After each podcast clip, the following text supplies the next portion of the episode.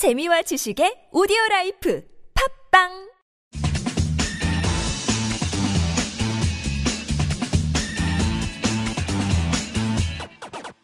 여기는 김병진의 입시교실입니다. 예, 이화여대입니다. 음, 이화여대는 23일 월요일까지 마감이고요. 음, 가군만 모집하죠. 예, 가군 모집하기 때문에 23일 월요일까지 마감입니다. 음, 그리고 그 모집 단위 자체는 뭐 특별히 뭐 나타나는 건 없지만 음, 스크랜튼 학부를 음, 따로 뽑는 게 특징이죠. 스크랜튼 학부를 따로 뽑고 그 다음에 인문계 모집 단위가 있고요. 그 다음에 음, 자연계 모집 단위.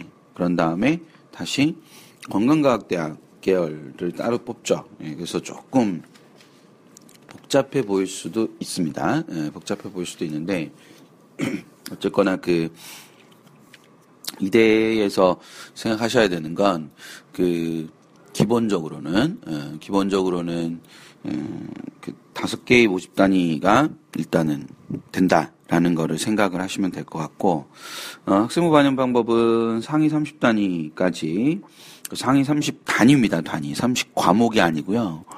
어, 상위 30단위니까 예를 들어서 3단위 과목이면 3단위 과목이면 10과목이면 되는 거예요. 예, 3단위 과목이면 그래서 그 10과목이기 때문에 사실은 뭐 아주 그 음, 그리고 사단위가 들어가게 되면 뭐 일곱 과목, 그 여덟 과목, 여덟 과목에서 열 과목 사이라고 보시면 되겠죠. 그래서 상위 30단위까지만 들어가는 거니까 그 상위 30단위까지 들어갈 때의 특성에 대해서 어, 따로 어, 생각을 하시면 뭐 굳이 음, 내신의 반영 비율 자체가 아주 높다라고 말하기는 어, 좀 어렵지 않나 이런 생각이 듭니다. 그래서 음, 상위 30단위까지라는 거 염두에 두시면서 보시면 될 것 같고 반영 비율은 뭐 아주 그냥 단순하죠. 예, 근데 이제 예, 수능 반영 비율은 음, 단순한데 작년에 비해서 달라진 점이 조금 있어요. 그러니까 음, 다 마찬가지인데, 음, 그러니까 그 자연계랑 인문계랑 다 마찬 어떤 의미에서 다 마찬가지라고 볼 수 있는데, 음, 둘 다 그 수학의 반영 비율을 좀 낮췄습니다. 5% 정도 예, 수학의 반영 비율을 낮춰서 자연계 인문계는 수학의 반영 비율을 외국어에 넣어서 35% 외국어를 35%를 반영하고요. 그 다음에 자연계는 탐구에다가 5%를 더 줬습니다. 그래서 탐구, 과탐을 25%를 반영한다. 올해 이제 과탐이 좀 어려웠다는 점을 감안하면, 아, 글쎄요. 이게 어떠한 영향을 미칠지는 좀 상황을 두고 봐야 되지 않을까. 그러니까 어려웠던 과목들이 반영 비율이 높아졌을 때 아이들이 갖게 되는 그 지원의 그 혼란 아니면 지원의 그 어려움 뭐 이런 것들이 존재하죠. 그래서 음뭐 이화여대는 여러 개 여러 가지 특성을 가지고 있는 학교입니다. 뭐 어, 여대라는 것도 있고 또 이화여대가 가지고 있는 위치 뭐 이런 것들도 있고 그래서 여러 가지 여러 가지의 그런 내용을 그 어떤 특성을 기본적인 특성들을 가지고 있는 학교이긴 하지만 어쨌거나 그 이대가 어, 자연계열에서는 외국어 반영, 아, 저, 탐구 반영 비율이 높아졌다는 거, 그리고 인문계에서는 이제 영어를, 영어 쪽으로 어쨌거나 작년보다는 반영 비율을 높였다는 것이, 음, 어떤 식으로든 조금, 어, 어, 이렇게 영향을 미치지 않을까,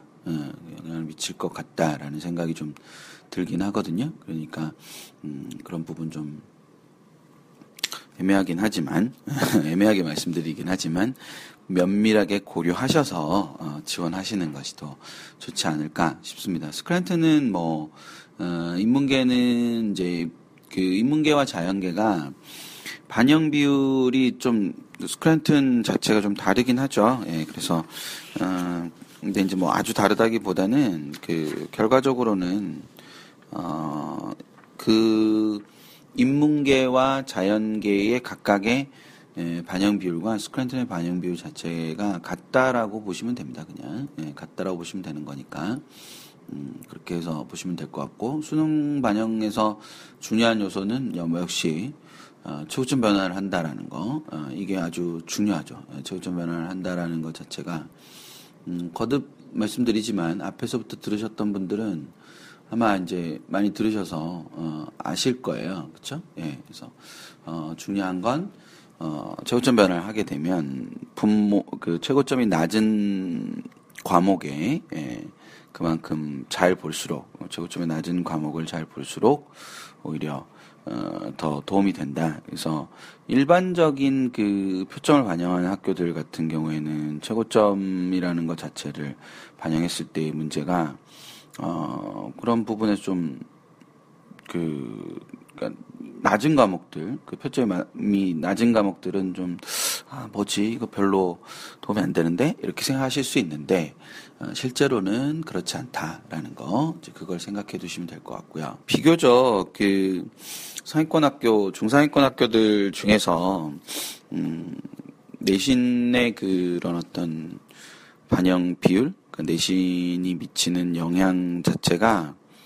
음, 비교적 뭐 높다고들 얘기 많이 하죠. 예, 비교적 높다고들 얘기 많이 합니다. 그래서 기본적으로 좀 어, 높은 거 아니냐 뭐 이렇게 생각할 수도 있는데 음, 그 보통은 지금 잘 보시면요, 그러니까 어, 이렇게 전반적으로 계산을 했을 때 최종적으로 나타나는 것이 이제 0.2점씩 해서 차이가 이렇게 나는 겁니다. 0.2점씩. 0.2점씩 차이가 나는 거고, 이게 어느 일정한 부분 넘어가게 되면은 막 이렇게 4점, 뭐 10점 이런 식으로 차이가 나거든요. 그래서 이건 계산을 해서 나타나는 거기 때문에, 어, 실질적으로 아주 큰 차이가 나타난다기 보다는 심리적으로 그 여학생들의 내신, 그러니까 그 지원자 평균 내신이 좀 높다 보니까 그러니까 다른 중상위권 학교들이 뭐 2.5에서 3등급 사이가 지원을 한다면 어, 이대에 지원하는 특히 여학생들이기 때문에 그 2등급 초반이나 뭐 1등 후반 뭐 이런 정도 선에서 문과 같은 경우 어, 지원이 가능하다라는 점을 생각을 하면 그 부분에서 깎이는 점수가 있는 거죠. 그러니까 급 간의 격차가 아주 크다기보다는 어, 결과적으로 지원자들의 평균 내신의 성적 자체가 좀 올라가 있다라고 판단하는 것이 맞지 않을까.